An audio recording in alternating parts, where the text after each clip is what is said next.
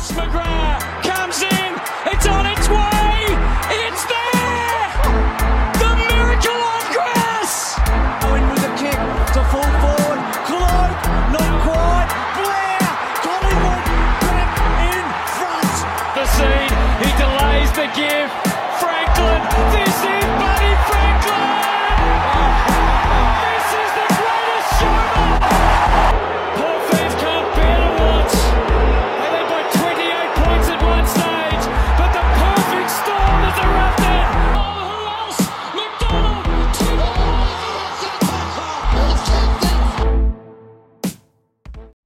2017, the AFL season really had everything you could want as a fan. If you want to see offense, you got that. If you want to see crazy close games, buzzer beaters, after the siren stuff, you absolutely got that. If you want to see great defense, I'm not sure if you necessarily got that. I would say was more just really atrocious offense in some of these games. But you know, we got really. Um, if you're still wanting more from this round, and uh, besides your team getting a win, is I'm still in the same boat with you. Um, uh, stop bitching because we don't really need to. But ladies and gentlemen, the Gold Coast Suns bandwagon is in full swing, and I am heading it. Of course, I'm your host Ross Allen, joined alongside by the best in the business, Coach Donnie Hess, our official AFL correspondent. And Coach, how are we feeling after was a great round for you personally as a fan, and just a great round, and another great round to be a fan. Honestly, probably top three most exciting rounds, arguably.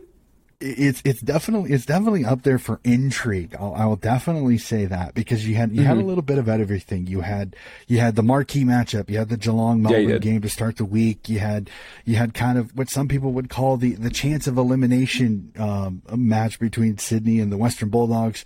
You had the scare of a life. You had the scare of the lifetime in the Collingwood game. You had the buzzer. You had the you had the kick after the sirens. It was a little bit of everything. So this round was absolutely incredible. As soon as soon as I kind of thought, okay, normalization, normal normal round might continue, then all all heck broke loose again each and every day. So fantastic round of footy. The ladder just keeps getting as tight as a frog's bottom, and most people that know that joke that a, a frog's bottom is watertight.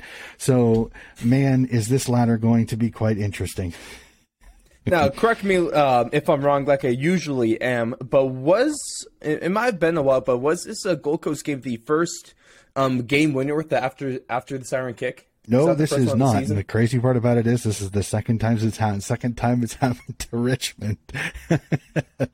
Karmichael That's Karmichael right. Hunt for Geelong for Gold Coast beat Richmond in basically about the same similar fashion. Gold Coast run, comes back late in the game, gets a chance to kick go after the siren, and then as we saw this week, Noah Anderson is the is the one Yep. with his name going down in the record books, and I'll talk about it a little bit in the headlines. there's a little bit of there's a little almost irony in in the winner a little bit. Um, I'll talk about that here in the headlines here in just a second. Oh, I love that. But, ladies and gentlemen, what we got for you guys this round is taking a look at a team that might not even be able to make the top four at this point. A team that is definitely on their way to a flag. Um, maybe, maybe not. I might be getting a little bit ahead of myself there. But, you know, let's say hype nonetheless. There is some potentially damning news coming out of Sydney, but also there's a mountain of salt to go, to go a lot, um, right alongside it due to, um, who published the story. So we'll get to that one. Um, North has moved on from David Noble and is just uh, making things even worse as a gold uh, or as a GWS fan. And we're going to take a look at some of the worst performances and some of the best performances and some of the biggest redemption arcs of the round so far. But before we get into Coach Donnie's headlines, of course, you can make sure to find all of our stuff over at thefourthlong.com, everything AFL, thefourthlong.com forward slash AFL. We're on YouTube, Spotify, Apple Podcasts, all that fun stuff. I could keep talking for hours and you'll hate me more than you already do. Um, so go ahead, just find that wherever if you get the chance. You subscribe and all that fun stuff if you really want to, um, if you want to be stuck with us. Huge thank you in advance. But, Coach, it's time. Headline time, baby. What you got for us? Oh man, so so let's just let's just go off at the head the headlines. Man, there were some fun ones. There there was absolutely fantastic. We'll start off first first game of the round provided us a big one. Geelong gets big win over D's to take the top spot on the ladder, and, and, and I, I must admit this this game was a little bit of of a roller coaster for me because you, you, you look at it. Everybody kind of thought Melbourne was back. Everybody kind of thought Melbourne was playing good footy, and they step up against the Geelong team down in GMHBA, and they kind of handeth the smacketh down on a, a D's team that now there's questions. Like legitimately, there are questions. They're back. Will the, will, will the D's stay in the top four now? Because their run home is not simple. There's a lot of teams that could be quite dangerous to them if they get on a roll. So it'd be very fascinating. And then I might be the- spilling something, but you know, watch out for our tips a little bit later in the show as well, because no team is safe this round, Donnie. We could be seeing some insane upsets. Very much so, and, and, and the good old cats. Like I like I hate saying it because they're not old; they're just experienced. Because the cats are at the top of the ladder, and now they have got a lot, a lot of people talking cats premiership potentially. Because if if their opportunities to play most of the games at home, they're playing really good footy. I mean, it's hard to beat the dynamic duo of Tommy Hawkins and Jeremy Cameron up front. So the Cats got a lot of belief now, so I'm very fascinated to see how that goes. We jump to Friday night. Sydney dominates Dogs, putting the Dogs' finals chances in the doghouse. I'm not trying to go pun here, but legitimately, ah. this really, this this really, I, I've seen a lot more people talk about the Dogs' lack of play more than the Sydney's better than Sydney's better play. So it's very interesting, kind of how you how dichotomy for a lot of people. Uh, do you take this as Sydney was just that good? It made the Dogs look normal, or were the Dogs' meager performance the reason that Sydney looked really really good? I'm kind of in that boat. I'm kind of uh, 50-50. I think Sydney came out and they even with which shocked me that the dogs weren't ready for Sydney to come out breathing fire after the pathetic performance against Essendon, which which Yeah, left Sydney 100 with a right loss. about you. Uh, your take on Sydney in this game from I- last round. we, we kept saying it. I said Horse Longmire is going to give him a mighty spray, and they're going to come out with their tails up, and they're going to come out breathing fire. And that first 15 minutes, it was like Western Bulldogs did not expect it. It was it was the most fascinating thing ever to see a dogs team that you would have thought had been warned. Sydney's going to come out breathing fire. You better be ready with your fire retardant suit, or you're going to get burned. And charred to a crisp they were in that first quarter. Absolutely plastered them, and the dogs really just could never bounce back from then on. So it was a very mm-hmm. interesting kind of game, in my opinion, because again, there, there's more questions now on the doggies than there is on positives on the Sydney. So it would be very interesting to see how this next round goes, especially with the doggies' performance. And then I, we've kind of discussed it. Upsets and close calls dominate the weekend. Collingwood survived the North Melbourne Roos, which even even I must say, watching that game over in replay, I couldn't believe what I was watching. The fact The that Roos, Collingwood for three quarters was getting beaten up by the North Melbourne Roos, who, as we had kind of said in this podcast, they were a guaranteed four points for the longest time, and oh my gosh, it was like Collingwood just went, whoa, okay. And, and the fourth quarter, they woke up, they started playing better, they get the mm-hmm. win. But you almost feel bad for North because that was their perfect chance to kind of get a stabilizing win for the season. And it just, they just fell apart in the, in, in the last hurdle. Collingwood again showing that kind of championship caliber. They find a way to win when they probably shouldn't have, shouldn't have. So that was very fascinating um, the Gold Coast after the siren after the siren goal, which I mean, for all of the non-Richmond fans, it was the most epic thing ever because kick So- goal after the goal after the siren. I mean, I think mm-hmm. everybody's seen the video of the little kid in the Gold Coast that the father That was recorded. amazing, Donnie. Can we talk about that one That- for a that was second? absolutely That little man was going crazy. I Well- love it. And as I and as I said in a couple of my tweets, and I've seen a lot of people respond the same way, is that I think we've all been through that emotional roller coaster, whether it's been in footy or in other sports. It's like you're so excited that you've got a chance to win, but you're you're you're like, oh my god, I can't believe it. But there's still a chance you could not win. So you mm-hmm. can see just the agony and then the elation when the ball goes through. He grabs his flag. He's so excited he actually grabs the wrong end, which is absolutely just gold. And then when he gets it, he waves that sucker as hard as he possibly can. You you, you absolutely love that. Like legit. They need to bring him on the field to. They, Love they that. need him to run them onto the field next game. that would be absolutely great. But I love that video. But that just that just shows you the passion, and, and you want to see more of that. You want to see more young men, young women excited about the Gold Coast Suns because if you can get a loyal fan base there, you've got a chance to have a really good team.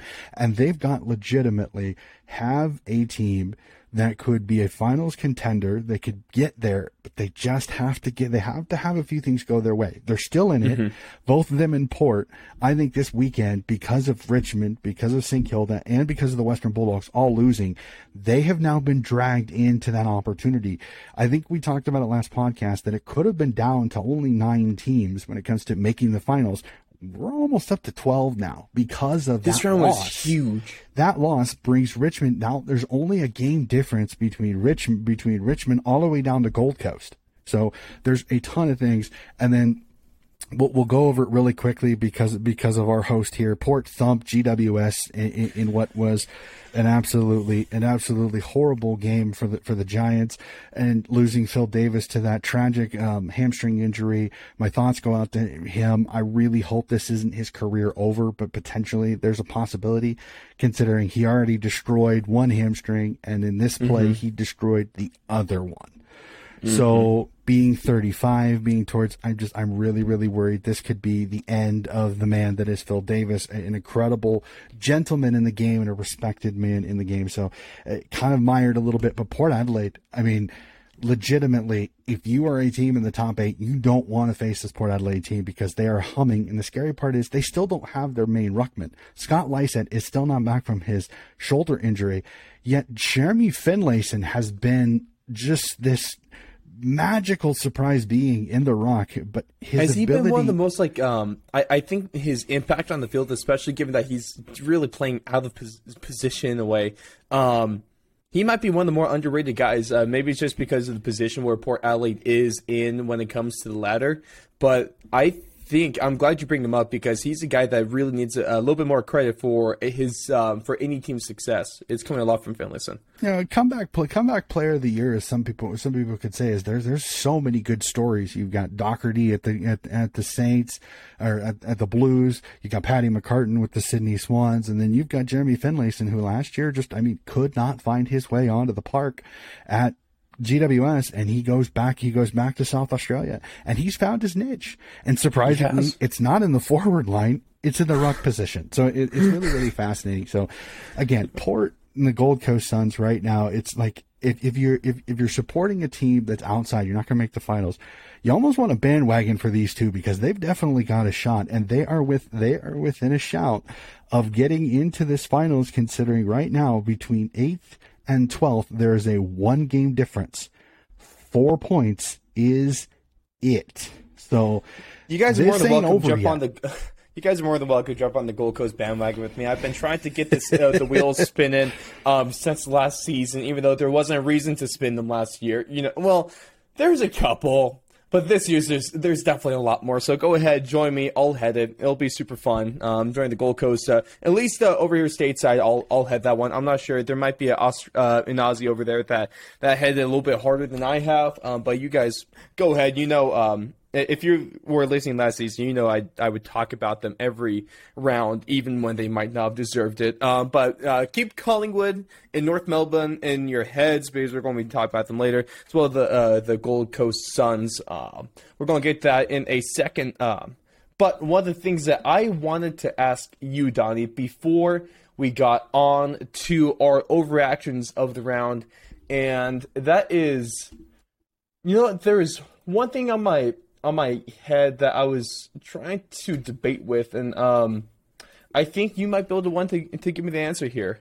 And is that let's see, how do I want to phrase this? Is it is it you know what? I think I'll just say, um, is this the best Geelong team we've seen in the past decade?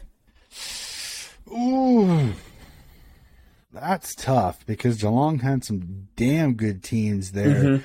In the early 2000s. Now that's a little bit more than 10 years. I- I- you're talking uh, seven, nine. yeah, you're talking let's- let's seven, nine, 10. and 11. Yeah.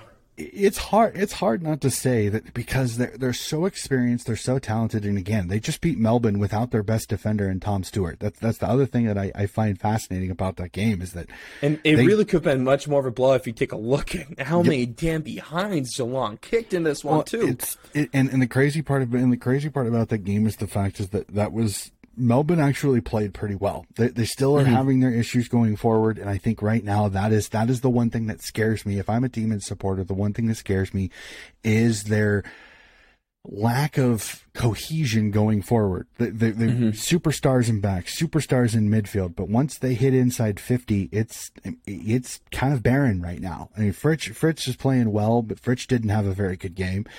Kozzy Pickett again is kind of like night and day. He has he has his times when he's absolutely electric. He's he's scoring goals, and then there's games where he disappears and, and doesn't make an impact on the game.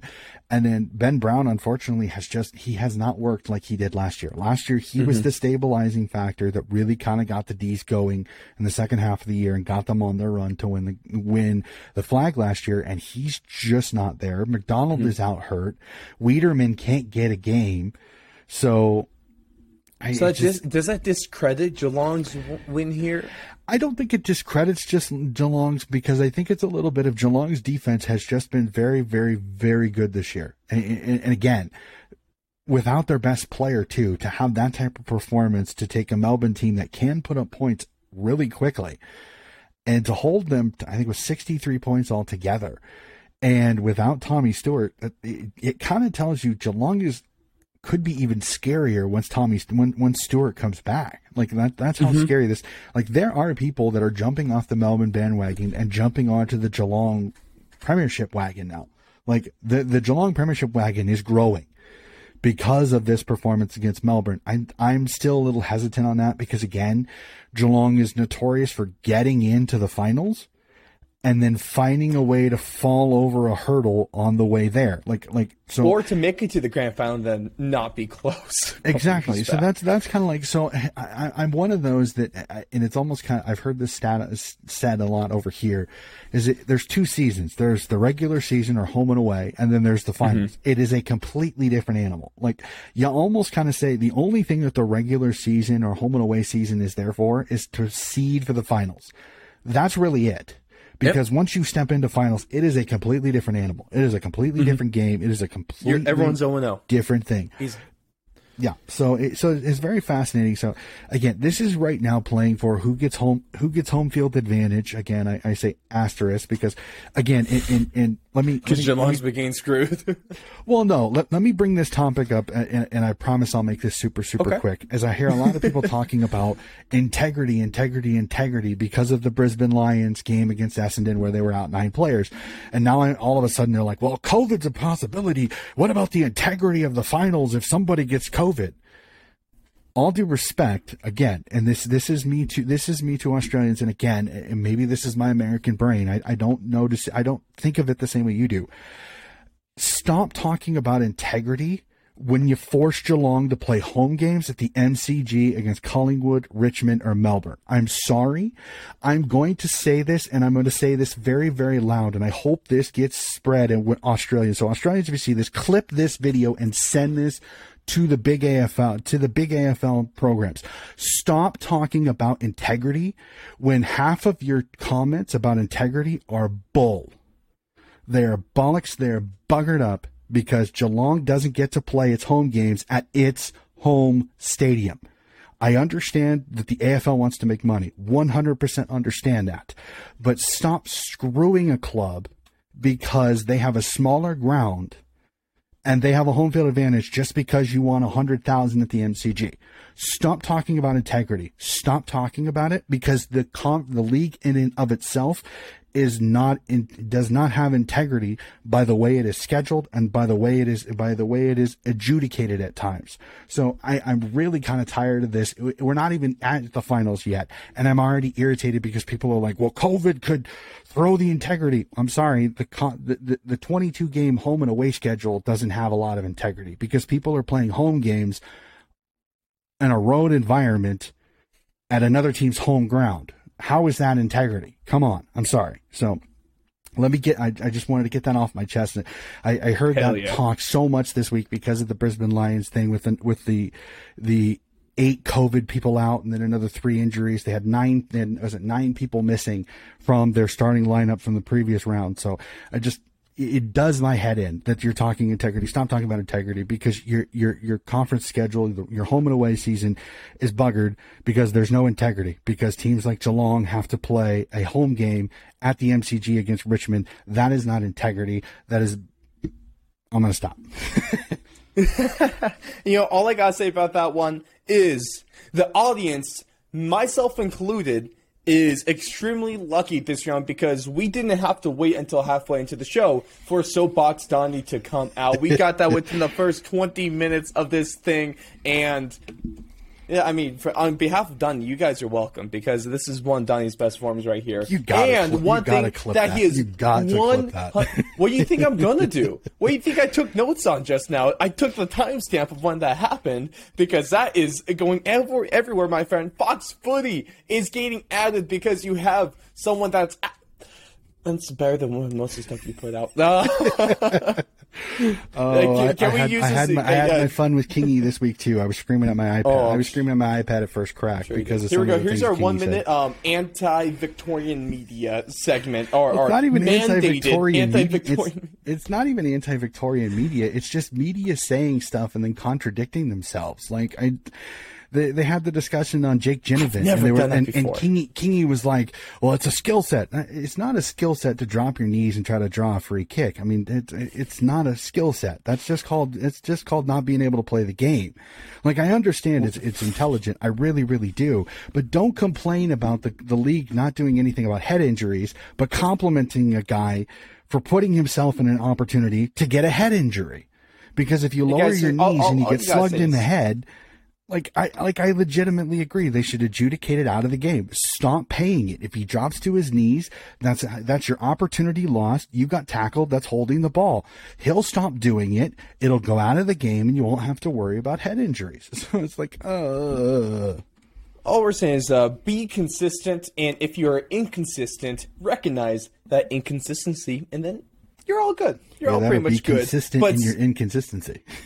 That that's that's where I go right there. But in speaking about making bold claims for headlines, um, that the Victorian media does quite often. We're not even getting to that part yet because just wait until we get to our storylines here in a couple seconds when it comes to um, one Lance Franklin. But we're going to roll on into our overreactions for round 17. For those that don't know how this segment works, I got a few statements for Donnie that I'm going to throw at him, and it's up to him to determine whether or not this is an overreaction or not. Is this an overreaction or is there actually some truth to the statement? And starting us off, man, let's let's are, are we back on to the, the flag mantle train? I, I I'm kind of confused with this whole hype trip because like it's like you know picking flyers, you know the the uh, loves me loves me not kind of stuff where you just go back and forth the whole time. Every round feels like flag mantle. No flag mantle. Flag mantle. No flag mantle. But apparently this round we're back on flag mantle because statement number one, Donnie, Fremantle made the biggest statement out of any team this round.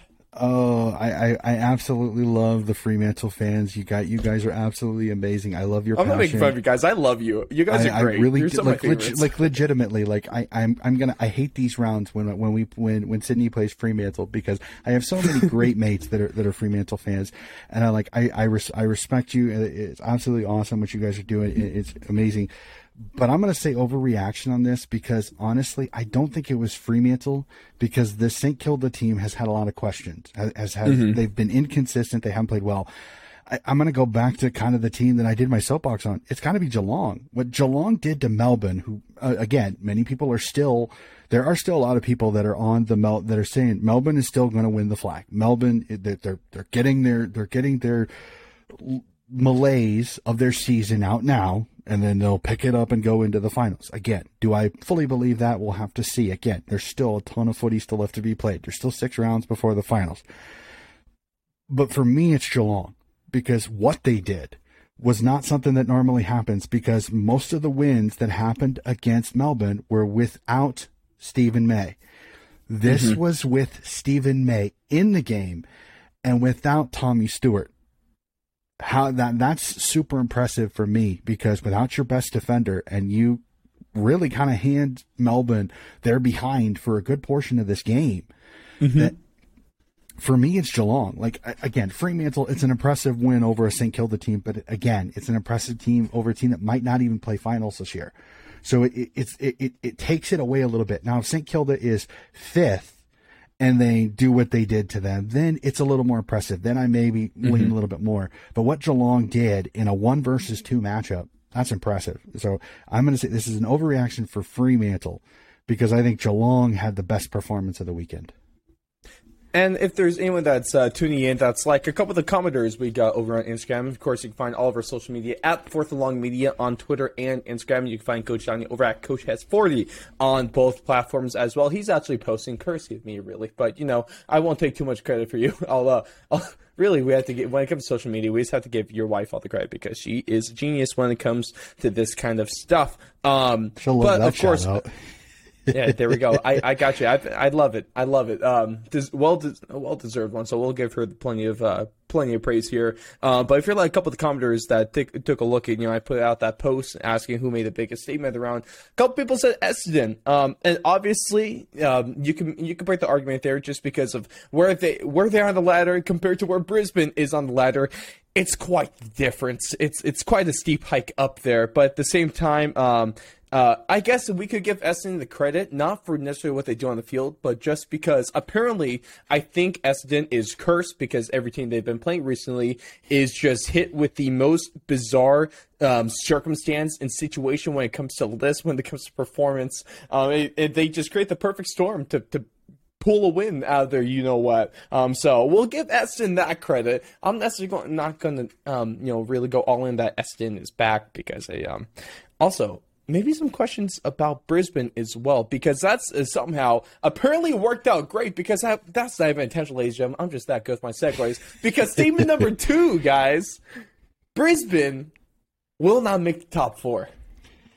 Oh, oh boy, I, I love this. I love this question because it, it does really make you think. Because eh, again, the Brisbane Lions It's lost really to Essendon. close. Like, like I like I respect some of the people saying Essendon with a great performance, but again, there's I, I hate grain of salting it, and I hate saying it that way. but Brisbane got hammered this week. They had 6 Mm-hmm. guys out with COVID. They had three guys out with injury, so nine guys that had started the previous game were out of this game. It was nearly a secondary team and Essendon only won by 10. So playing a secondary team, only winning by 10, I, I'm, I'm a little, I'm, I'm not on that bandwagon. Brisbane making the, Brisbane not making the four. Well, I don't think this is an overreaction because Brisbane, again, they, they've done this before. They've had lulls late in the season and they sometimes go into the finals a little bit, eh. So we'll have to see. And then just just really quickly, is I have to I have to look because I have to see who they're playing, and it, it's they aren't getting a light schedule to go into the finals. This is this is their run home. Okay, they get GWS this week, which again I don't think is an easy matchup because if they still have COVID issues, GWS has the talent and the skill to be able to give them headaches. So I, I'm gonna I'm gonna say it right now. Keep an eye out on this one. This is Well, they have all the talent several- skill to give me headaches weekly, so uh, maybe they Well- could do that to Brisbane as well. it, it's going to be a theme when we get to tipping that I'm I'm there, there's several tips that I, I I will honestly say I came close to tipping upsets because there's a lot of games that really scream upset potentially for me.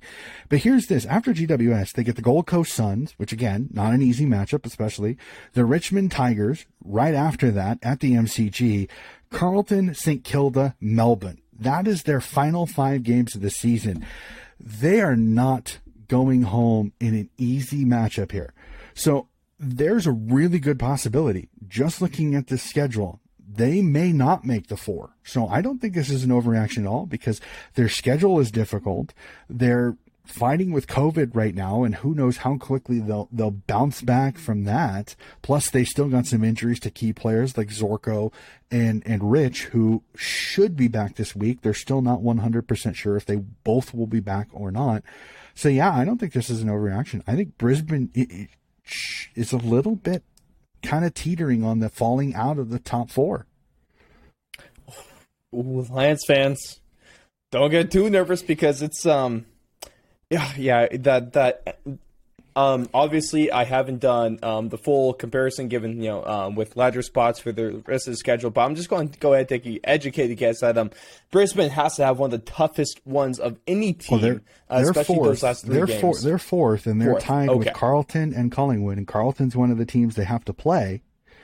And then you have Sydney at four, only one game back at forty, and then Richmond Yeah. at thirty-six, who they also have to play.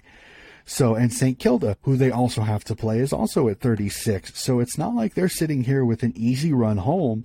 And with again with this really compressed ladder with one through three all at forty eight, four through six all at 44, seventh at forty, and eighth at thirty six. From there's only a two game difference between first and eighth. That's it. You know, So- I also just love that there's only a four game difference between number one and number twelve. That's um that's really fun right there. I hope, you know, um, I'll bring back, uh, I guess, apparently a catchphrase. Fingers crossed for chaos at the end of the season, ladies and gentlemen. Um, especially for all those that are in my um, boat where your team is nowhere near making the finals and one of the very few ones that's actually out of finals contention um, at the moment. Um, just go ahead, root for me. Hope that everything and everything everything great and everything bad happens all at the same time and we just lose our minds and everyone gets screwed over and everyone also gets praised so um I, I think that that would be enjoyable. Um, but that bring us brings us to our last statement because one of the teams tied, um, they're just right outside of the ladder is the Gold Coast Suns. The Gold Coast Suns that just got arguably the biggest win of the entire club's history up to this point. Donnie, let's go. Let's let's let's circle the bandwagons. Join me full time and go ahead and agree with the statement because the Gold Coast Suns are making the finals this year. Oh, oh boy, that is it, that is a call among calls, and again, I tweeted, so it's essentially in stone. I don't know about Stone, but we'll definitely have, we'll definitely have to look at this. So let's let's just let's just go through it. It is it is hard not to argue that they don't have they have a ton of momentum. They're still a full game back of Richmond, so that's that's the mm-hmm. only thing that concerns me a little bit. But here's their run home. Okay, they got Essendon this week again. Do we take Essendon with a grain of salt of their win over Brisbane or not? It, it really kind of depends. Then they get the Q clash with Brisbane. So that's that's another tough, tough game there at the Gabba. The West Coast Eagles, which this is not the West Coast Eagles of earlier in the year. I think this is a West Coast Eagles team that's playing well. Thankfully, this is at Metricon, so I, I will give mm-hmm. them probably a tick there. And then Hawthorn, Geelong, and the good old North Melbourne Roos to end the season in round 23. I'm circling that North game because I'm going to sit here and say this right now. I'm going to I'm going to pull back just really really quickly from my filters here because what I want to see what I want to see is this. I'm going to go to round 23, okay? Because can Gold Coast make it? Here are the matchups just for round 23 as we speak. Brisbane Lions face. North, face Melbourne. Carlton faces Collingwood. Essendon faces Richmond. Dockers face Giants. Swans play St. Kilda, and the showdown between Adelaide and Port Adelaide. So if you really look at it, Gold, uh, sorry, the Geelong versus West Coast is the other is the other game. Looking at this here, okay, Sydney's down there with St. Kilda. St. Kilda's near the, but I think St. Kilda with their schedule, I think is is, is be very interesting. The biggest game I think could that will really kind of depend on whether Gold Coast makes is the Essendon Richmond game is massive Mm-hmm. because mm-hmm. Essendon could play huge spoiler in this, and Carlton and Collingwood, the old rivals, could could beat each other, and who knows where Melbourne and Brisbane will be at that at that time period. I'm Well, gonna. it's fun. Say, I'm honestly, I'm I'm very bullish on this Suns team. I really mm-hmm. am because I think they've got all this positive momentum. Stewie Dew is confident. They've got a ton of confidence. You know what? I don't think this is an overreaction. I think the Suns can make the final. Legitimately, Yes. the Suns can make the finals Yes. here's why Richmond's injuries and their mm-hmm. schedule has made has become much more difficult over these last few over these last few rounds than I think they were expecting. Especially this Gold Coast loss, which I think a lot of people would have chalked that up to four points a few weeks ago. So Richmond they're not being handed a, a lot of easy games after that because okay, they get North Melbourne this week.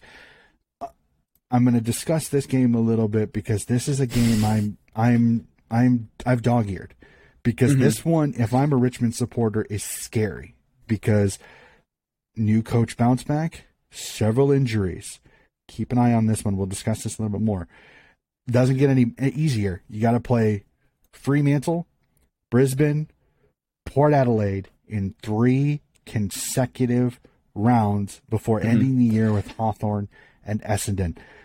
Yeah, I think the thing with Looking Gold at Coast this- here is that Looking Uh-huh. at this, I potentially could see Richmond losing all three of those games before those final two. They may be outside the finals, and Gold Coast or Port may be in. So I don't think this is an overreaction. I think Gold Coast has a really good shot of making the finals because the teams around them have very difficult schedules and mm-hmm. they have a lot of winnable games. They have some, a couple of difficult games, but they've got a lot more winnable games, almost guaranteed winnable games than some of the teams around them do. You know what's really kind of crazy is that if you take a, um, at least in my opinion, I don't think it's a crazy statement to say that um, Gold Coast has the ability to finish off the season five in one, with one loss being to Geelong. Because really, uh, the only team that really sticks off um, like really jumps off the, the, the, sheet here is going to be the Brisbane Lions. But they've been having some injury issues recently. They've been having some list issues recently, just perform- general performance mm-hmm. issues as well. So Gold Coast is no longer outclassed by the Brisbane Lions. I would not be saying that about six rounds ago, but I am able to say that now they're only genuinely outclassed by the Geelong Cats. So I could see a Gold Coast going four and two um, or maybe a five in one as well. In Richmond over here, there's a chance that they can end, it, end the season on a three and three in the two uh, or a two and four um, record. Mm-hmm. I. Oh, well, Donnie. And, and, the other and the other thing too, and the other thing too with the Geelong game is that's round 22. By then, Geelong may have already solidified themselves a final spot.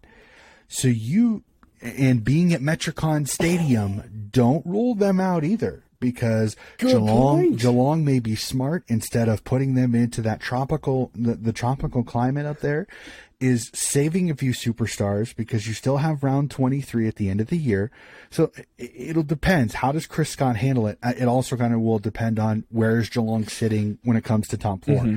You know Absolutely. they're going to want one of those top two spots because then they technically, again, host air quotes for those listening to the AirPod, God. major air quotes in that one, host a game in the finals, a, a game, a, a potential uh, qualifying to get to the preliminary final at home. So that you know, guys, there's, there's, there's still some things to play there for, but potentially you could be sitting into that game with a Geelong team that maybe may come up to Metricon and not want to risk injury, knowing they've still got round 23 to solidify whatever they need. So with with that preseason with that with that pre-finals bye, it, it does kind of mm-hmm. change. I think it changes around 22 more than around 23 because mm. you may see around 22 resting to be sure that they're solely ready for that 23 even with the with a bye week the next week. It'll be fascinating to see, but yeah, I don't think it's an overreaction. I think Gold Coast has a, has a legitimate shot to make finals.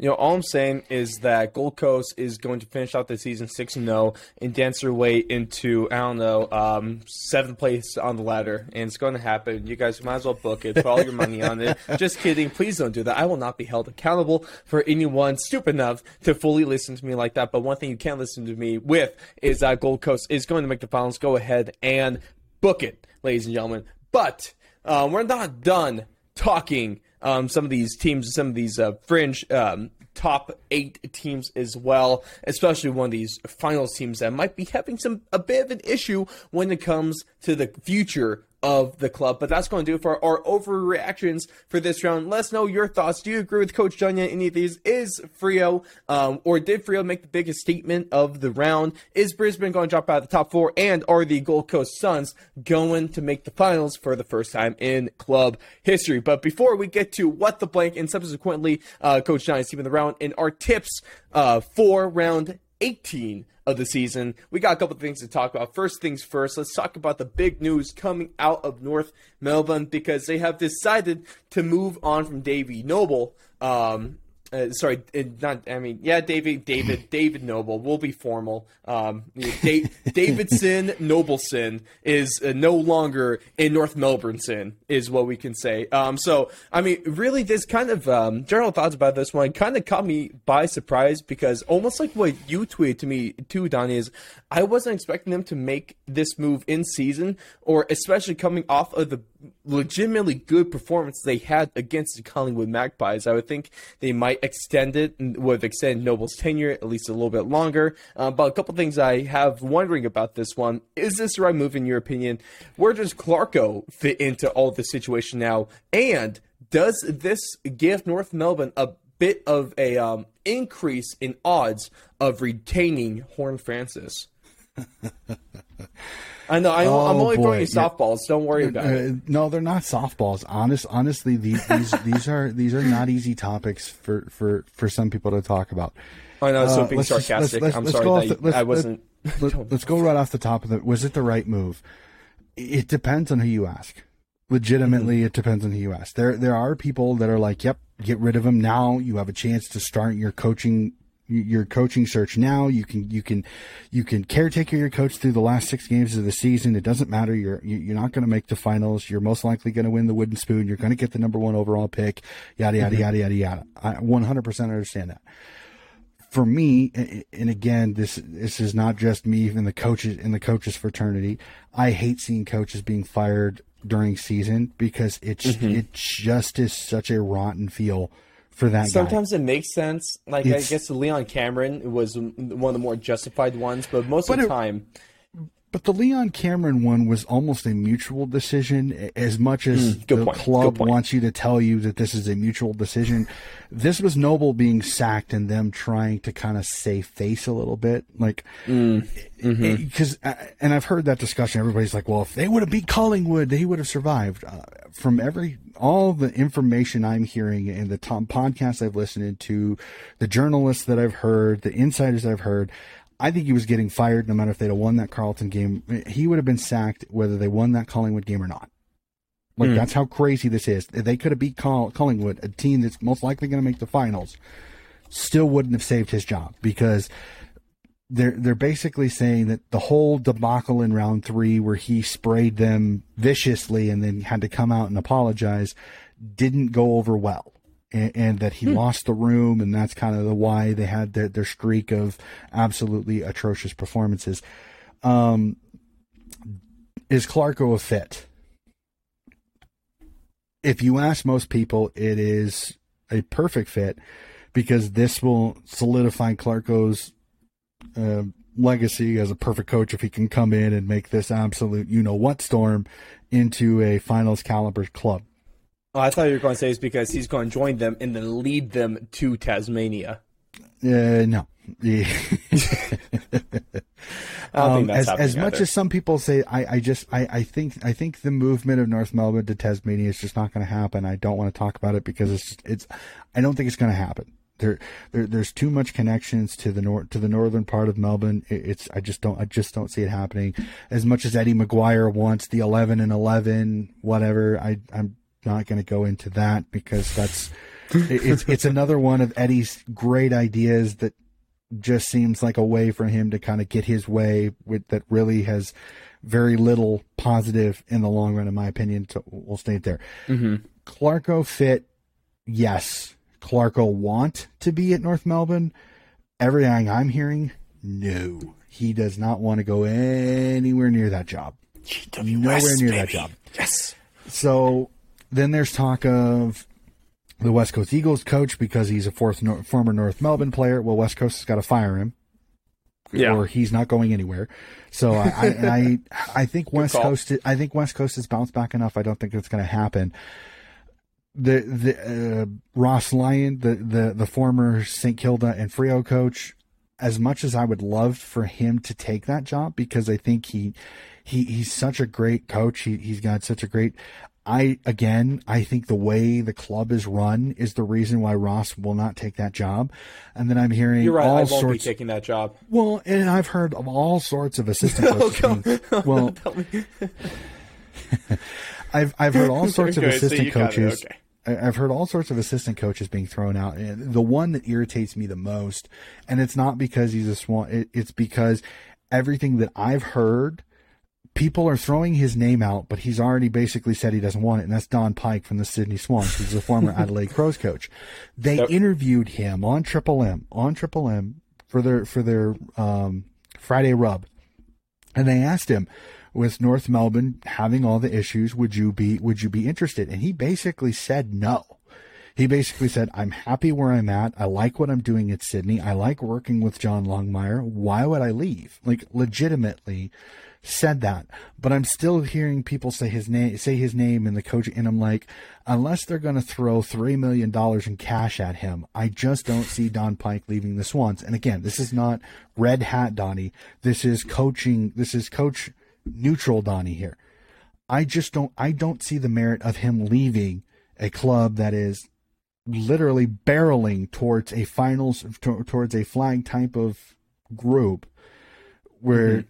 Why would he go to a team? It's going to take at least 2 years to get them into finals contention. Do they have a ton of talent? Yes i believe north melbourne has much more of a talented list than people give them credit for. They've got a lot of under 24 year olds that are super talented.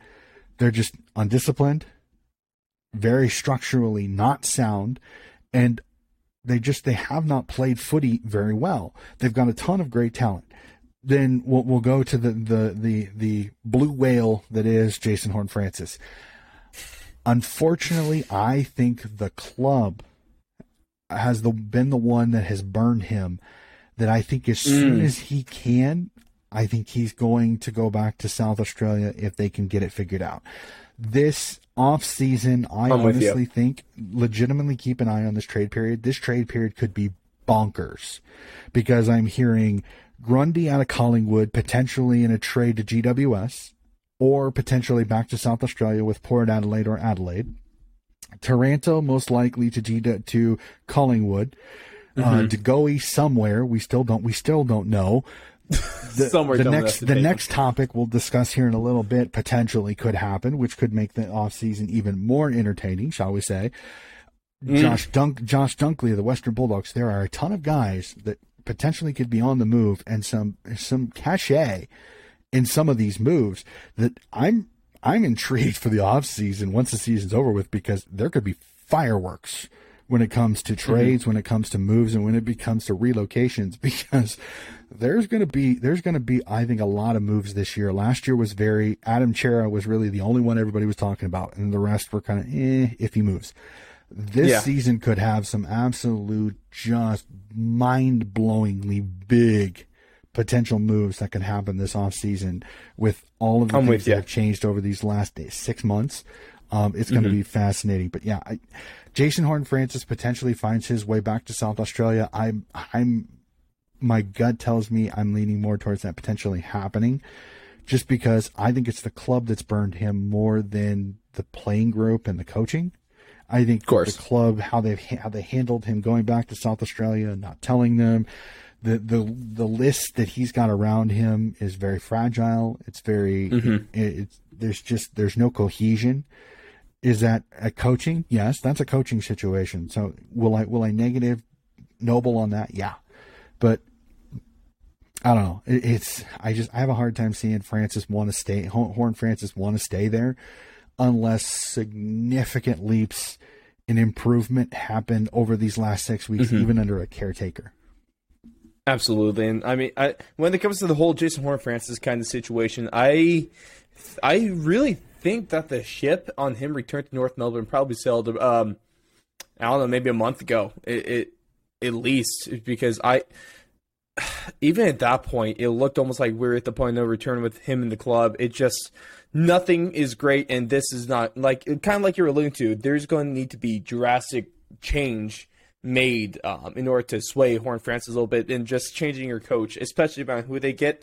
Um, not going to do with him. And I, I, really don't blame him because he does not look happy at all. Um, you know, obviously we can go into, we could have an entire hour long show about, you know, the drama with Jason Horne-Francis, if it's his fault, if it's the club's fault, and, you know, all that in, in between. We're not going to because, um, we have better things to talk about. Um, but of course, um, this is going to be interesting. I don't think North is going to be poaching Clarko away from the almighty GWS Giants, luckily. So I'm not too worried with them. Um, so I, I, I think I think uh, all, every team's still in a pretty good spot here. I just feel bad for Noble because he's he wasn't he he wasn't the I mean he, okay, let's be real. He's he wasn't the greatest um, coach. He didn't have the greatest tenure with North Melbourne, but also let's not act like it was all his fault because it clearly was not. Um, but speaking about something that could be all the fault of a club, let's talk about this story, Donnie, in one where um, we're going to take it as face value. This is 100% correct. There is no need to kind of disagree on the sources who wrote the article because we all know they are known for producing nothing but super accurate and well reported journalism. and of course, of course, Mm. I'm talking about the amazing, astounding Herald Sun, who we all know and love as the most reliable piece of media that the world has ever seen. And if you could say that without laughing, I applaud you because I could not. But we are taking a look at possibly, according to them, that Buddy Franklin is entering some new drama with his contract and that he's going to potentially be quitting the Swans due to a lowball offer that was just put on the table by the club. Of course, Donnie, I'm sure you have plenty of thoughts on this one, plenty of grains of salt we're going to need to take with the story. So, is Sin is Dusty going to be out with Sydney? Is Sydney going to give Dusty the money that he wants? Um, and are we going to essentially see Dustin Martin replace Buddy Franklin with the Sydney Swans? Answer all those amazing questions. I'm sure it's super easy to solve. okay. oh man. So so waking up this waking up this morning, the one and only bad part about being an American when it comes to keeping track of the A little news, behind on the news, aren't we? sometimes in Australia is that sometimes bat crazy stuff happens while you're asleep. So I wake so I wake up to a couple of uh, a couple of not only Facebook posts but also Twitter Twitter messages and things like that saying Of course. OMG the Sydney the, the Sydney morning the Sydney Herald is is putting out that there have been bumps in the road in the negotiations and that supposedly Buddy has been quoted again I, I, I take that with a massive grain of salt that Buddy would be dumb enough to say that into the media which I don't think he did that that that he's being lowballed by the Swans at 500,000 a year. Okay.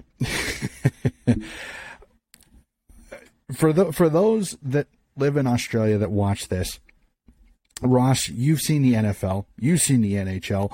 When a guy gets towards the end of his career, is he going to make the top tier figures when it comes to finances? Oh, yeah, why wouldn't he, Donnie? No, no, be. of course not. so this is so, so here here is my argument and again this this is a couple of Americans talking sports but uh, talking a little bit so so it's a completely different financial situation but a 10 million dollar player over here when they get towards the end of their career they're going to sign something for a third of that price currently buddy is on about 1.3 1.4 million a third of mm-hmm. that, considering he's 32. He's had injury plague seasons. He's had many an injury. He's towards the end of his career. A third of his salary is $500,000, half a million. It's not like, it's not bad money. I mean, especially for the AFL, that's still pretty good money. Is this a lowball offer? No. Uh, legitimately, I do not think it's a lowball offer. And okay, It's very I'm- reasonable I- I- right? And I'm gonna I'm gonna say this. Okay, I'm gonna take Okay. off. I'm gonna take Okay. off neutral neutral hat and I'm going to put on Swan's red hat here. This is purely my opinion on this, okay? Purely my opinion. Does Buddy Franklin deserve 500,000? That is the most I would pay him. This this is legitimately me. 500,000 maybe 6 would be the most I would pay him Or it's because going back to having to pay every one of those super It- young. This is loaded. This Exactly. roster is loaded with young talent that you're going to have to keep around for years. And- And, like you, it- you've talked about, and especially in the games that. Sorry, I'm going to keep interrupting you No, no, because good. that's one thing I'm good at. One thing that we saw earlier in the season, especially in the uh, the buddyless games that we saw, is that Sydney. It might be a tough thing to say. Um, this is I almost bring this back to uh, in your situation, Donnie, with Buddy and the Swans. Um, um, I'm gonna relate to my big thing, and for everyone following Gridiron, um, Von Miller and the Broncos kind of situation where last year they traded him away, one of the greatest players in franchise history. They trade away. Um, essentially, they they let him leave the team because um, and honestly, it might be well, might have been a worse situation, but essentially, it's a guy that the Broncos, and given their situation, they didn't necessarily need. He wasn't necessarily worth the costs that came alongside it. Obviously, it's a guy you would love to have on your list, but if push comes to shove, you're going to take the um, you're not you're going to uh, make that move and bring um, and so you could keep the younger guys going. Is is that pretty similar to this situation as well, Donnie? Well, pretty much. And, and my favorite part is, is that everybody's trying to twist this. Well, they're they're trying to Well, lowball. duh. They're trying to lowball Buddy so they can bring in Dusty Martin. Well, here's a reality check. I've heard Tom Harley, the CEO of the Sydney Swans, already basically say the, the Dusty Martin discussions are a waste of our time. They don't have the salary cap. They're not interested in him. They have they have the midfield youth depth they need. Would would they like Dusty Martin? I don't think any person worth worth their weight in gold would say they don't want Dusty Martin. But Exactly. you don't want Dusty Martin in the process of costing you uh, a a Rowbottom, a, a Warner, an Ollie Florent, a McInerney, a Blakey. You're not going to bend over backwards to keep him on your list. Exactly. And then there's then there's people like, well, if you if you could sign Buddy, you could bring Buddy and Dusty. I'm like, yeah, and then lose six youngsters because two point five After this. million dollars is on two guys that maybe have three years combined left in their careers. like again, are they great players? Yes. Do I, I? I also I look at it. The Sydney the Sydney Herald is not exactly known for its footy coverage, so I think this is this Crazy. I think this is somebody got a sniff of that they weren't close, that, that that they're still negotiating, so they decided to make a, a, a story about this. I, Just I, fill the dots with I, I, they want I agree with several that I said is that if Buddy signs a new contract extension tomorrow morning, it's going to make whoever wrote this article look really, really, really stupid. So I, I, think it's it's going to get done. Will the Swans cave a little? I won't shock. It won't shock me because I think they think he needs to be there because of the star power. Okay, legitimately think that. Mm-hmm. But as I've said, and again, I'm not trying to be cruel to Buddy. I, Buddy's one of my favorite players. I will openly say that. Again, Red Hat Donnie here. there we Buddy go. is one of my favorite players of all time. I love the way the guy plays. But I've said it and I will say it, and I don't care who in the Swans I offend. Six hundred thousand, no higher, because you were you were costing your future to keep a guy that really I think has two great seasons left in him, and that's it. I would mm-hmm. let Buddy go, and I and I know it sounds it sounds shocking. Coach Hess wants Buddy. No, I don't want Buddy to leave. But if Buddy leaves, to give a to keep a Warner, a Rowbottom, a McInerney, a Blakey, a, a Heaney, a Wicks, these youngsters that have seven, eight, ten, twelve years left in their footy careers, I'm willing to do that for a guy that maybe only has two. So again, I take it with a grain of salt. I think it'll happen, but I don't think the Swans are going to overpay for him. They are basically going to mm-hmm. tell Buddy, hey, if you want to be part of this team to potentially have a chance to win a flag in Sydney, you're going to have to give a little too. We're going to give a little. I agree. We'll, we'll give you a little bit more money, six hundred thousand. I think if you start getting to the sevens and the eights, it's too much money. You're you're I, spending. I think the Swans you're have been playing this really well in terms of not like feeding into the almost uh, what you feel like maybe a little bit of fan pressure. They're playing it smart and they're they're just seeing the, the truth uh, is is what's out there, and they're not trying to bend over backwards for a star.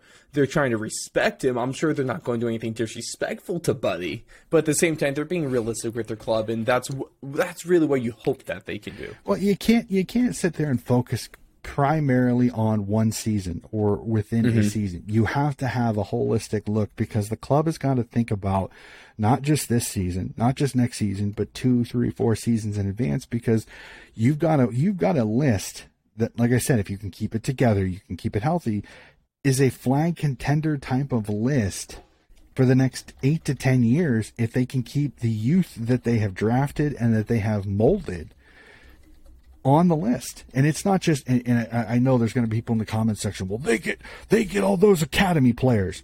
Again, reality check to you. There have only been 12 academy players that have played senior footy. Not all of them with the Swans. And guess how many Swans Academy players have went through the academy? That would be 2,500. I don't know hmm. about you, but 12 hmm. out of 2,500 is kind of a small number. So this argument, right. this argument that Sydney has this great advantage, no, they don't. They just produce really good footy players in a rugby state that again, sorry to you Victorians who don't understand this, if they didn't play footy, they'd be playing rugby. I don't know. Maybe I hate saying it this way, but I'm going to be quite simple. Isaac Heaney could have played rugby league. Callum Mills could have played rugby league. I'm sorry, they're playing footy because the Swans have a very good academy. They develop them well. They get first rights to them. It's like your father's sons. Look at the Western Bulldogs. Look at the Collingwood Magpies. You guys are getting a lot of father sons that are conveniently at the top of the draft pool. So you're saying hmm. Sydney's got an advantage, but yet Collingwood has the number one overall kid this last year, but yet they fin- they didn't finish last. So again, think about which what hill you want to die on, ladies and gentlemen, because that's a hill. I, I think you're dying on it for for for the wrong reason. That's what we'll we'll say there. So, I think That's Buddy. I think Buddy will sign. I think this is this is a hill. This is a hill of beans. I think this is a waste of time. This is a this is a BS article. I think it eventually happened, but it it, it causes clicks, so we got to do it. Fair enough. Uh, but to sum up this uh, this segment, um, Coach Donny thinks that the North Melbourne Roos are going to move heaven and earth to keep Jason Horne-Francis, and he also has told Buddy Franklin to kick rocks essentially, and he is washed. Of course, uh, I am applying for my job with the Herald within the next couple days, and I will be using that clip as evidence of why I would be perfect for that team. But uh, ladies and gentlemen, before we get before we get to our tips and Team of the round, we got we got a nice little fun one for you guys. Um, because we have, uh, I I think there's a few, there's a lot of ways that Coach Donnie could take these statements with this next segment. Because of course, it's time for what the blank. The segment where Coach Donnie fills in the blanks with whatever he so blanking chooses. Of course, for those that know how the how this segment works, I got three statements for Coach Donnie, and there's a blanket either the beginning, middle, or the end of it. And it's up to him to fill it in with whatever he so chooses. Of course, drop your thoughts on this in the comments below. Uh, what would you fill in the blank? Uh, let us know in the comments or hit us up over on socials at Coach Has 40 on, bo- on both Instagram and Twitter, and Fourth and Long Media on both Instagram and Twitter as well. But Donnie, so statement number one, you might have gotten a little bit of help considering, you know, you have your bifocals there, you know, great stuff. But even they could not save you from some of the stuff that took place this round. So with that being said, statement number one, Blink hurt my eyes the most this round. Oh boy. Um,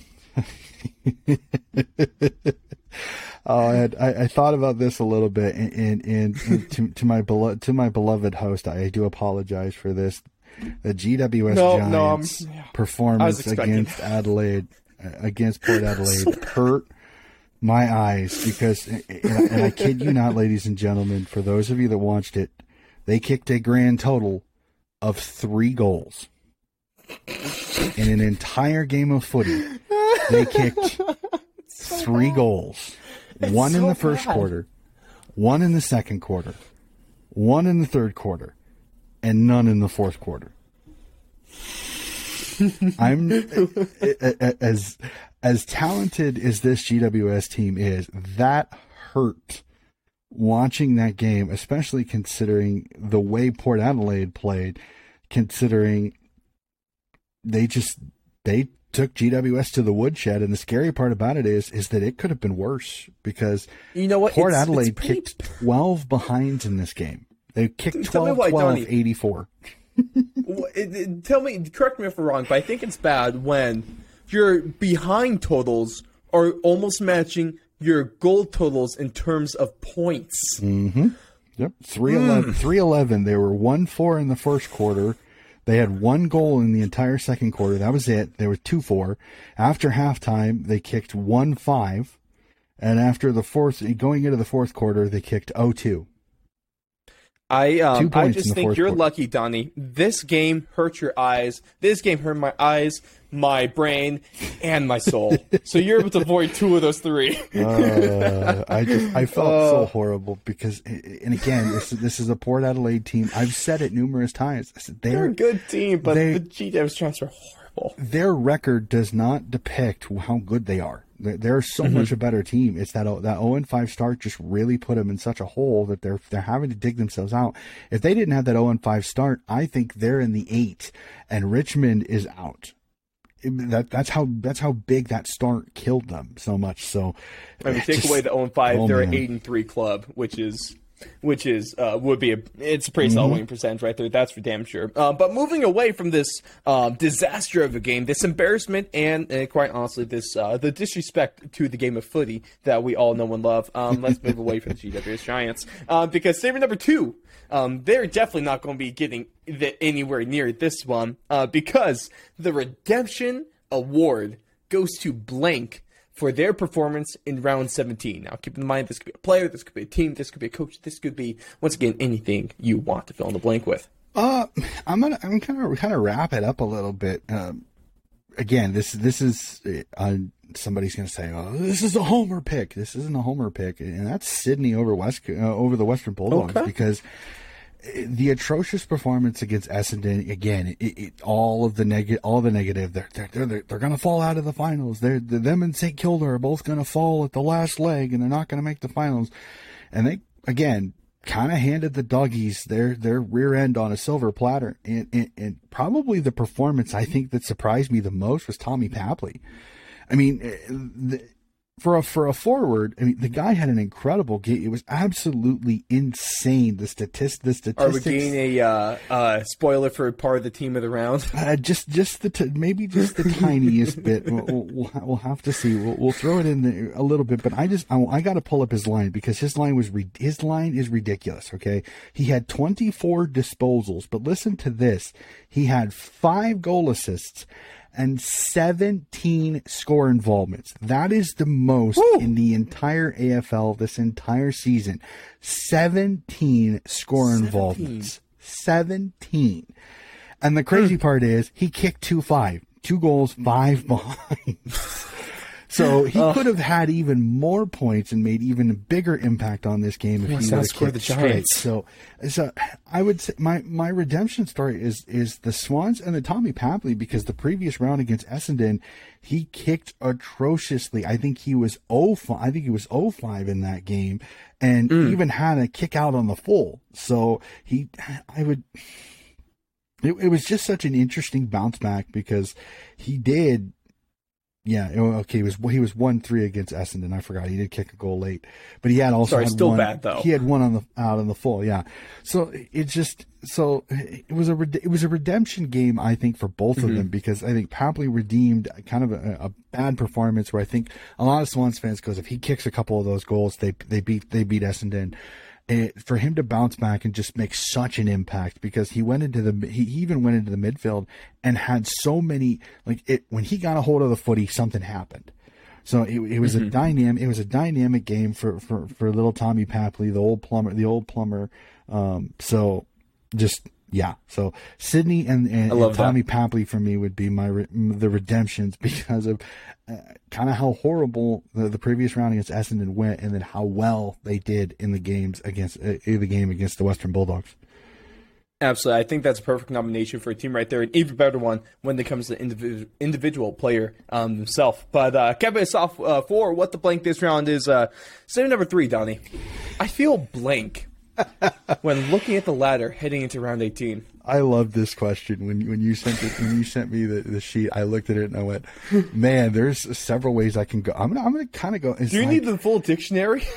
I am I am fascinated by this mm. ladder because again, as I said, one through three, one through three on the ladder are all tied at 48. Four through six are all at 44.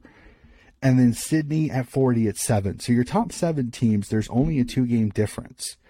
And you have a fact that, as, as we kind of stated earlier, Brisbane is in fourth, but with one loss, or a negative a negative percentage situation, they could be down all the way to six. They could go from top four to an elimination final position in one day.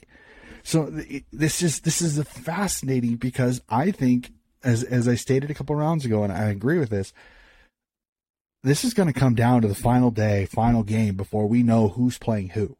I don't think we're going to sit here going like we did previous years where we're like, okay, one verse four, two verse three is set. The only thing we don't know is six, seven, and eight, maybe.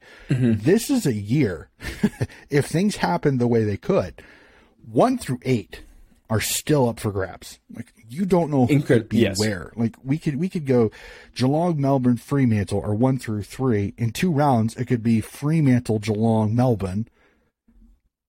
I mean, it, it could even be Fremantle, Brisbane, Carlton, Melbourne.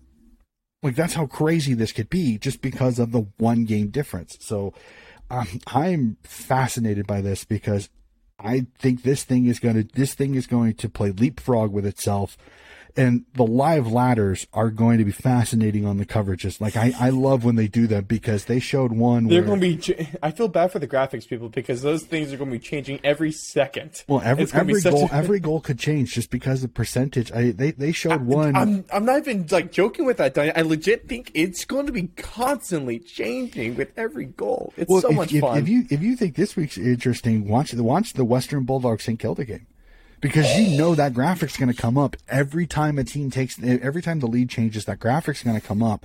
And you're going to see a point where one of them jumps into the 8 and then the other one drops down to 10th and then it's going to flip so many times. Like these teams are going to jump each other so much on the live ladder due to the score. It's going to be it's going to be absolutely fascinating to watch. And that's the 10 versus 9 game. That's before Richmond even plays. And then you've still got Gold Coast, Port Adelaide, and all those teams still around them. So I'm these these rounds are going to be like I don't know if I'm going to get much sleep over the last two or two or three rounds because I'm almost going to want to stay up to watch the games because it's going to be fascinating just seeing how this affects the ladder. Like each round is going to be this ladder is going to do a facelift a couple of times because I don't think we're even close to where it's going to end. Do I think that most of the eight teams that are in it are going to make finals? Yes. It's what position I have no clue because this I this think is seven of so the eight change. are finals teams. But I have, like you said, I have no idea where the hell anyone is going to end up here. We're going to see. I don't know. Uh, uh, uh we might even see uh, Donnie. Is we're going to see Gold Coast end up as the top seed on the ladder, uh, win the minor premiership, and uh, I don't know if that's going to happen because that's sixteen okay, games. Might be a little bit four, and there's only six games left, so you I don't think exactly. Melbourne. I don't think gonna. I don't think Melbourne, wins. Geelong, and Fremantle are all going to lose all six games. Well, so. I just don't think you know footy, then Donnie. Unbelievable. oh, oh, that's a boy. bold call there, sir. That's a bold call. oh yeah, no. Now I'm just getting from being joking and sarcastic just to being a dick. Um, but ladies and gentlemen, um, that is going to do it for our what the blank segment of the round. What major eyes hurt the most? This weekend. Who gets the redemption award for their performance this round? And how do you feel when you take a look at the ladder heading into round 18? But before we cap things off with our tips, it's time for the best list from sea to sea, I, I, from landmass to landmass. I've been doing this for every week, and I still can't really get my head around what the hell I'm going to say. Uh, it's the best list in the world. Donnie, take away. Team of the round. Oh boy, so so a very interesting round for me here, just because there were there were a lot of great performances, a lot of things, I, and so let's let's jump right into it. Team of the round, round seventeen. Always start in the defense. Uh, Mr. Automatic that's come in for Geelong it really made an impact. Tommy Atkins has, has, I think has played absolutely fantastic for them big shout out. I love seeing this guy on there because it's a redemption story that I love. That's Sydney's Paddy McCartin coming in, mm-hmm. leading the league in intercept marks this season. Absolutely fantastic for Paddy to, to get the recognition that he deserves. Gold Coast Jack Bowes again, Gold Coast just playing out of their skin right now. Absolutely fantastic for the Coast. St. Kilda's Jack Sinclair, the, the do everything halfback for the Saints, again, continuing to play really good footy. Brisbane's Brandon Starcevich, again, you got to play big time, big time with the, some of the losses that they had, losing Rich and losing some of their backlines. And the other great story this year, Carlton's Sam Docherty again, continuing another absolutely fantastic season. The fact that he's in discussions for All Australian is absolutely fantastic after coming back from the testicular cancer that he had. We jump to the ruck. I gotta give I gotta give it. He made the bench last week, but I'm gonna give it to him. He's gonna start this week, and that's the rucks Freos, Sean Darcy again uh, playing out so so well for him. Another great season for the big ruckman from the Fremantle Dockers. We jump to the midfield. The first two were in the first game. Geelong's Cameron Guthrie and Melbourne's Christian Petracca. Again, both had incredible games in this game, both everywhere on the field. It's hard not to say that they don't deserve to be on here. This mm-hmm. guy is coming out of his skin. In fact, Damian Barrett on one of the shows even said he thinks this guy can win a Brownlow medal in the next couple of years, and that's Sydney's Chad Warner. Again, another great performance, puts another couple of goals in, and again, is making a massive impact in the midfield for the Swannies. You kick a game winner, you gotta be in the team of the week, and that's Gold Coast Noah Anderson. My there we tip, go, baby. My hat, my hat tip to you, Mr. Noah Anderson, and I'll tell you this little story. In an under 13s game, he had a shot from basically the similar angle and missed it. So he had that running through his head, and the fact that most people did know this. Noah Anderson was a Richmond Tigers supporter as a kid. so the fact that the winner that he got is over the Richmond Tigers is absolutely fantastic. And the, la- the last midfielder, again, playing such a great season, showing why he's an incredible talent. And that's Shai Bolton of the Richmond Tigers. Again, another fantastic game for him in just falling a little bit short for the Richmond Tigers. But again, another great performance.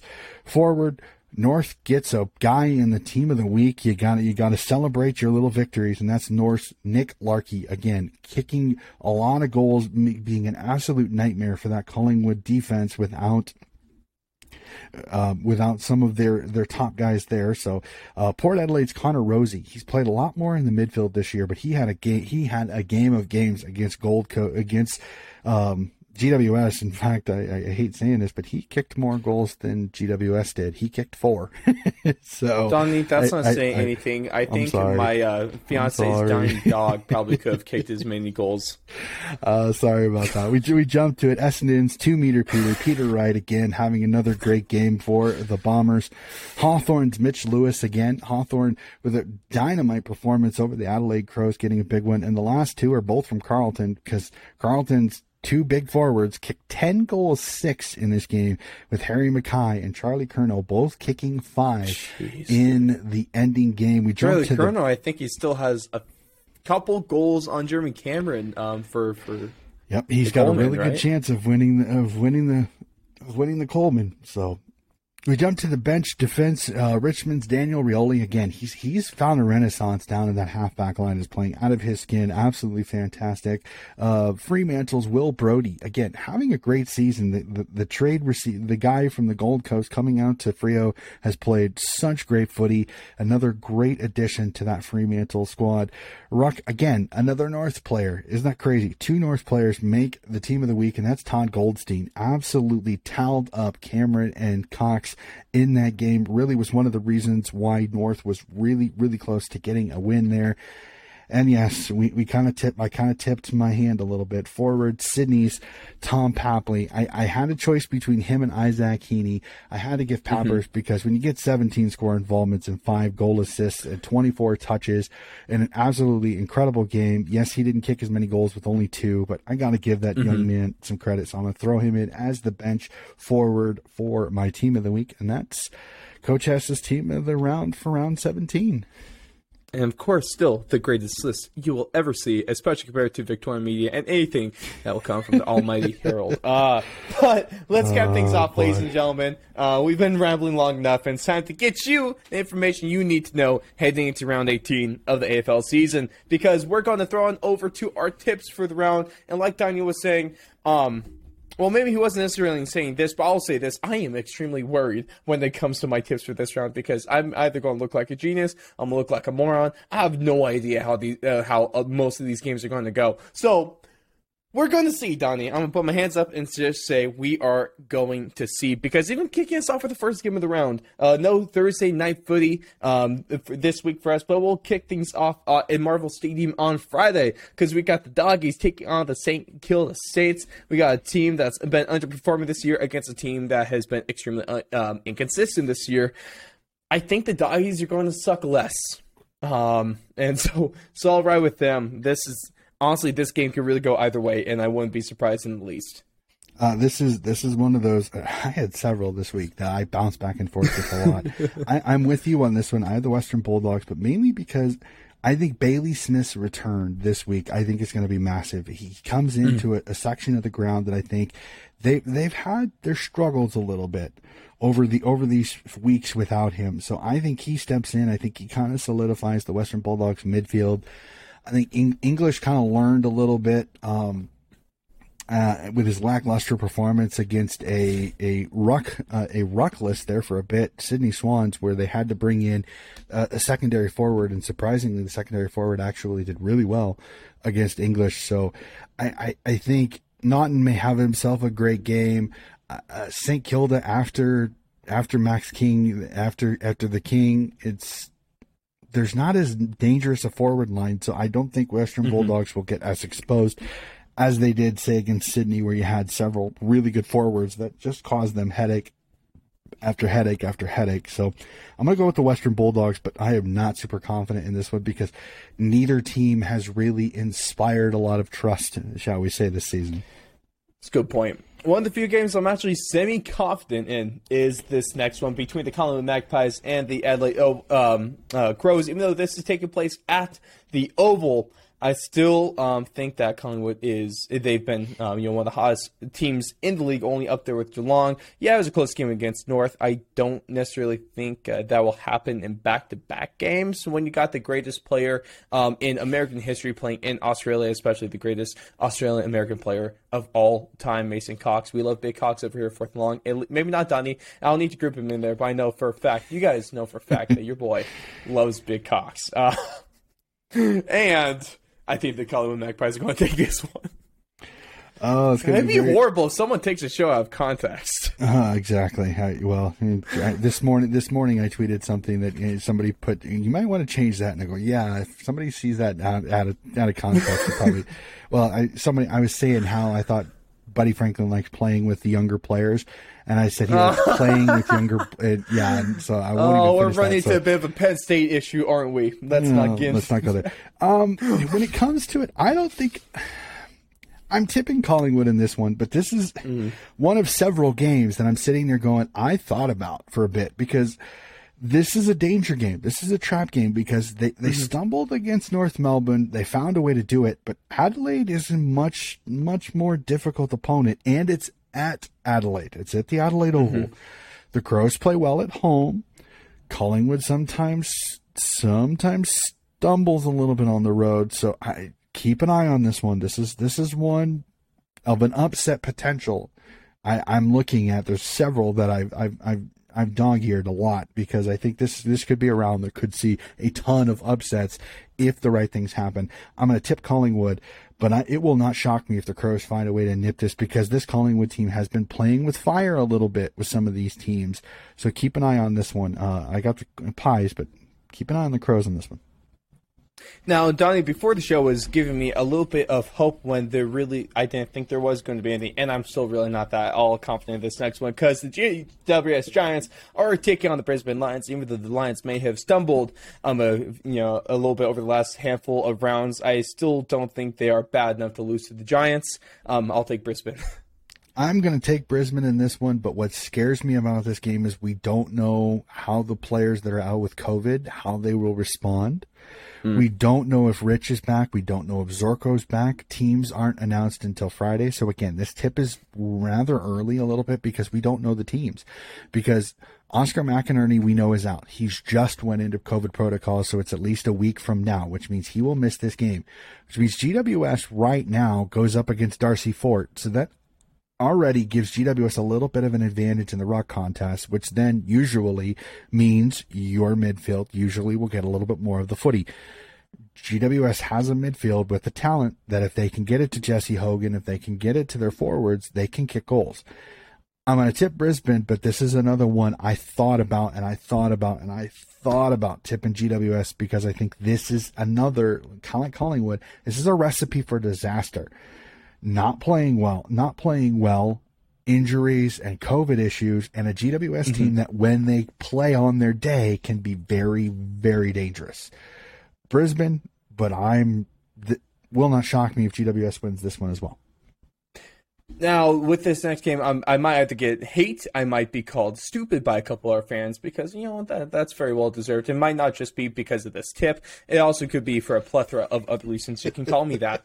But the next game we're taking a look at, heading back to Marvel Stadium, we got the North Melbourne Roos taking on the Richmond Tigers. And yes, indeed, ladies and gentlemen, this is my pick for the bold tip of the round. We got a uh, um, six dollars seven and seventy cents underdog taking on the Richmond Tigers, a Tigers team that's been depleted through injuries. There's been question marks around this whole roster, especially with uh, around the little Dusty Martin situation as well. North Melbourne pushed Collingwood to the brinks and really probably should have won that game if we're being honest with ourselves.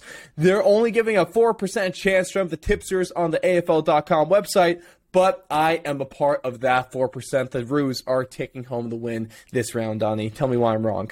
Uh, I'm not going to say you're I'm not going to say you're wrong because I'm I think this this could be a perfect storm for North Melbourne. This is legitimately a perfect storm because you're always going to almost always you get a new coach bounce. You're going to get a good performance for the new coach. I don't know why that is, but it happens. It's just tradition at this point. We have to accept it. Then you throw then you throw in the fact that Richmond could be without Tommy Lynch, Ivan Soldo, and Toby Nankervis. Cotchin still may not be back. That is no rucks and no big super big forward.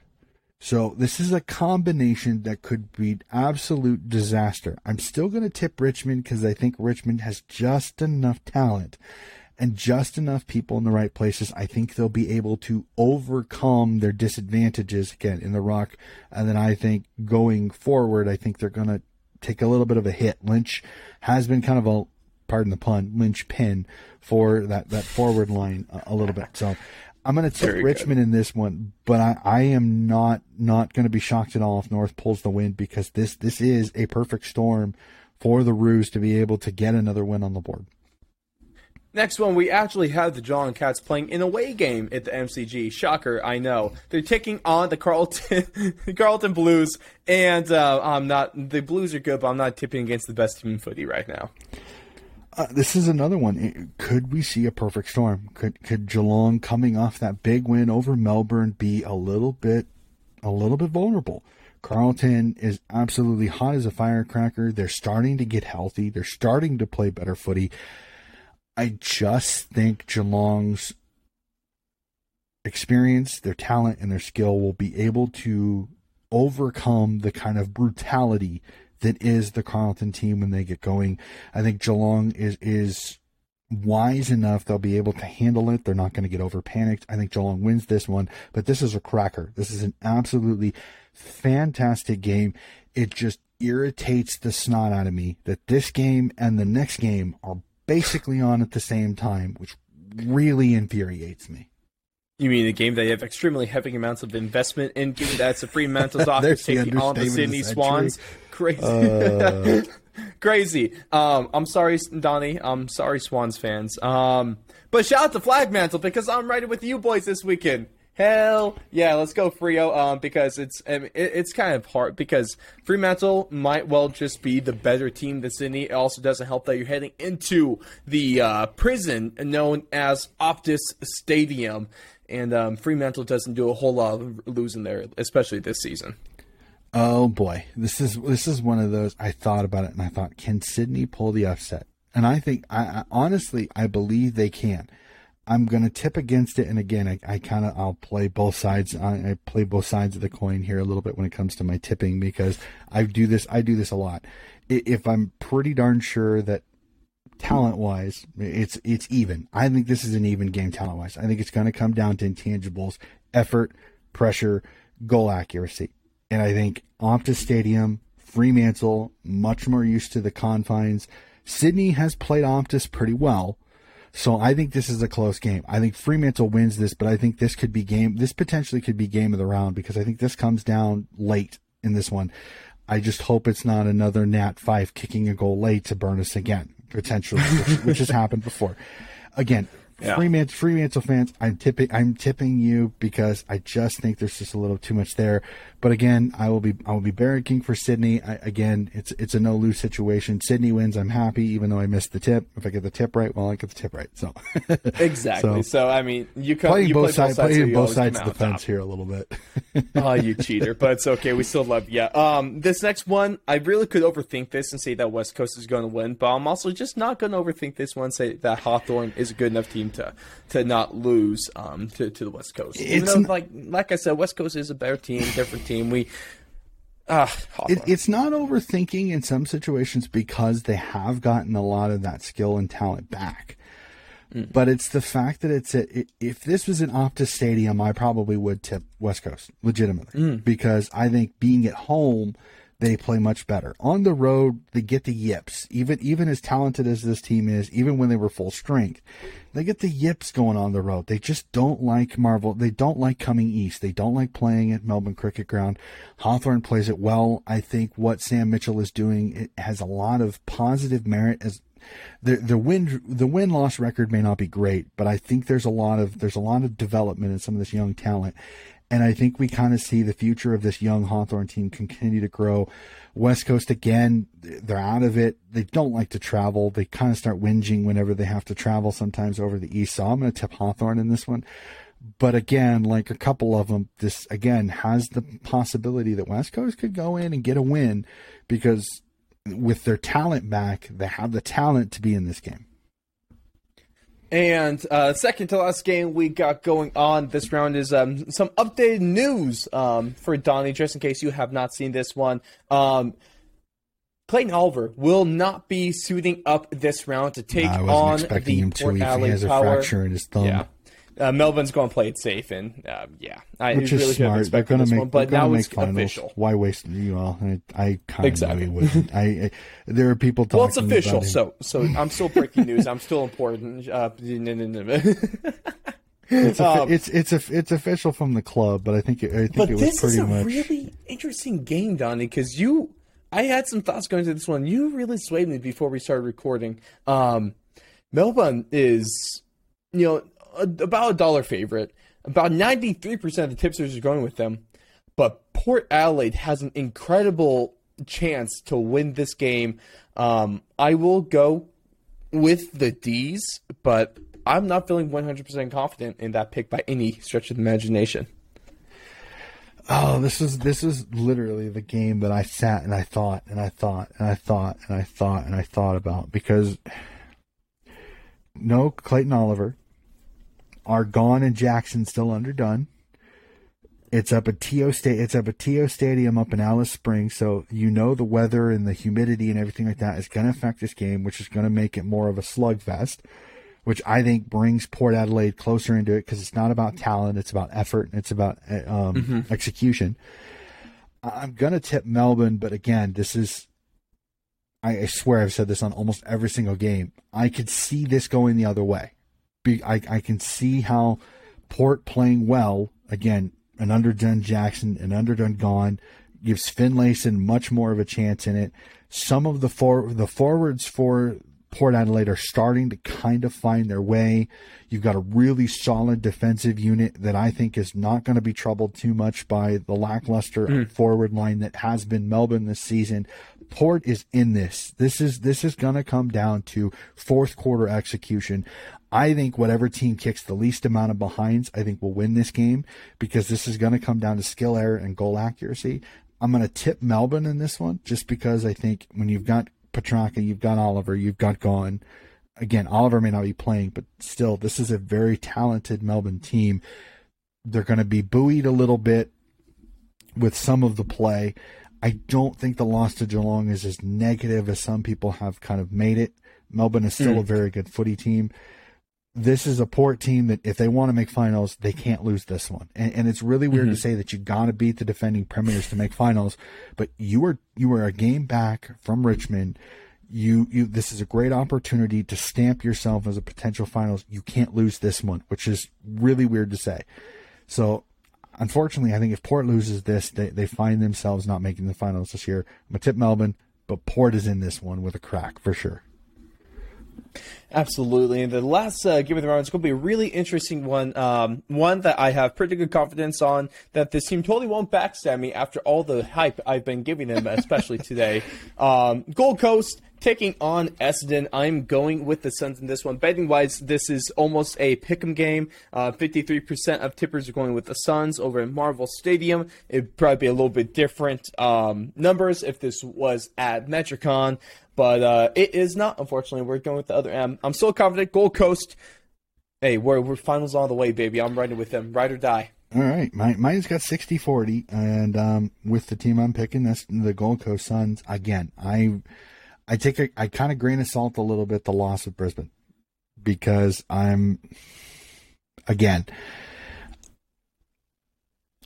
I just don't think as I don't think Essendon played as good a game as people thought they did. I think Mm-hmm. Brisbane played a little bit down to them. I think this was a game where Essendon kind of caught Brisbane at just the right time. They're playing just good enough footy to get a win. And a lot of people are kind of jumping on this like Essendon's back. Essendon's kind of found it. I'm like, compared to the way Gold Coast is playing, Essendon is not back. Essendon still has issues. They still have some things they need to fix. I just think Gold Coast is playing such good footy. There's such positive momentum. You get a jump after this one. I'm going to tip Gold Coast even at Marvel Stadium because I think the flat deck roof there, it's going to help out Gold Coast talent because Isaac hmm. Rankin didn't play in that game against Richmond. They still won it. Izak Rankine should be back, which gives them a that much more dynamic player on the wing and on the forward line. I'm going to tip Gold Coast in this one. Well, ladies and gentlemen, it's sure to be a very interesting round when it comes to scoreboards, and especially when it comes to ladder movement. But that's going to wrap us up for our tips for round 18 of the AFL season. And that's also going to do it for us for our breakdown of round 17 of the season so far. Um, let us know your thoughts. We covered a, a wide uh, assortment of topics today. Let us know is uh, Buddy Franklin out on Sydney? Um, is Jason Horne-Francis after going somehow stick along with North Melbourne?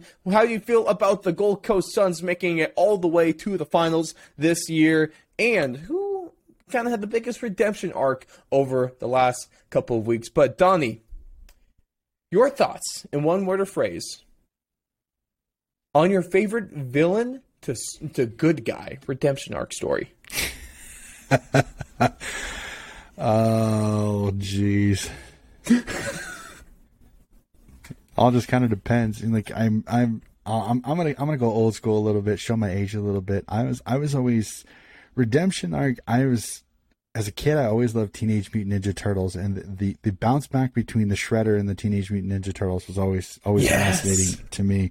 So I, I was I was a kid of the I was a kid of the late '80s, early '90s. So so the the the fight between Shredder and eventually Krang and all of all the craziness that was that towards the Mm-hmm. end of Teenage Mutant Ninja Turtles, both the the animated version and eventually the live action versions and the eight million the greatest remakes of the live in action. all time of all time? The live action Teenage Mutant Oh Ninja yeah. Turtles. Well, the first ones were great. Like the first ones were great. Those those early '90s, early '90s ones in New York were absolutely fantastic. I, I got to say those those were great.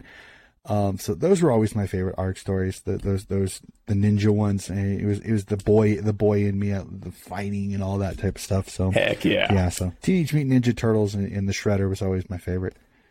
There is an answer for you, ladies and gentlemen. Uh, let me know in uh, in the comments if you thought we were going to be talking about the Teenage Mutant Ninja Turtles in this episode. I can guarantee that you were not. We'll have to throw that one on the fourth long bingo um, because that's for sure going to uh, help you guys get a little bit closer to blackout. Um, but of course, uh, thanks so much for tuning in, especially if you are one of the um, one of the lucky few that were able to catch that amazing reference by sticking until the end. Of course, you can find all of our uh, stuff over at YouTube, Spotify, Apple Podcasts, Rumble, all that fun stuff. We're on social media, on Twitter and Instagram. I spend way too much time on it. Donnie spends um, not nearly as much time on uh, as I do on it, and I am jealous. Of course, you can find uh, us over at Fourth Along Media on both platforms, and Coach Hess 40 over on both platforms as well. Or find all of our amazing stuff over at the Fourth and Long.com. That's going to do it for us this week, ladies and gentlemen. Go out um, and keep an eye on your shredder because you never know when they're going to go crazy. Well,